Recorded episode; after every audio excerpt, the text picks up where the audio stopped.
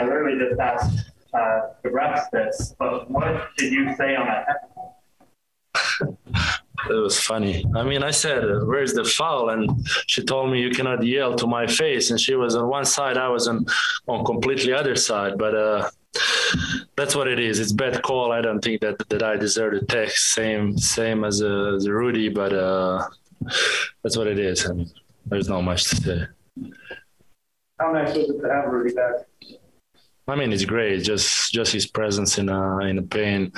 We all know how, how good he is, how how important he is for for this team, both offensively and defensively. Offensively rolling to the basket, grabbing those offensive boards and and and, and, and putbacks. It's I mean, we all know how how big how big he is for for us. Do you think he got better over the last like five games during that winning streak because he wasn't playing?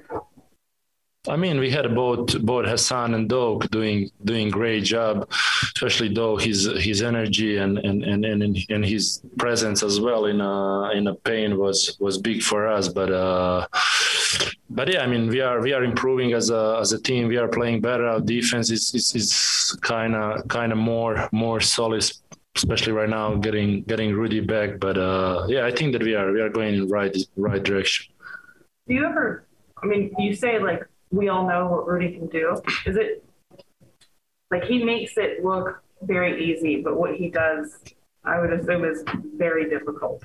I mean, sometimes the the way he play, you cannot see, you cannot see when you when you grab a stat sheet, and you cannot see the how how big impact he have on on, on all of us. His presence in a in a pain, even even Dennis Schroeder got a couple couple layups that he was trying to pass outside because he saw him over there in a, in the middle of the paint. So you cannot see you cannot see that on a on a stat. So so just those small things that he's doing, it's just just unbelievable. Speaking of small things, Mike said this morning he feels like the team in general is doing a lot more of those during these past few games than what has been taking place before. What are what are some of the things that stand out to you that the team? We are we are just more more aggressive both defensively and offensively.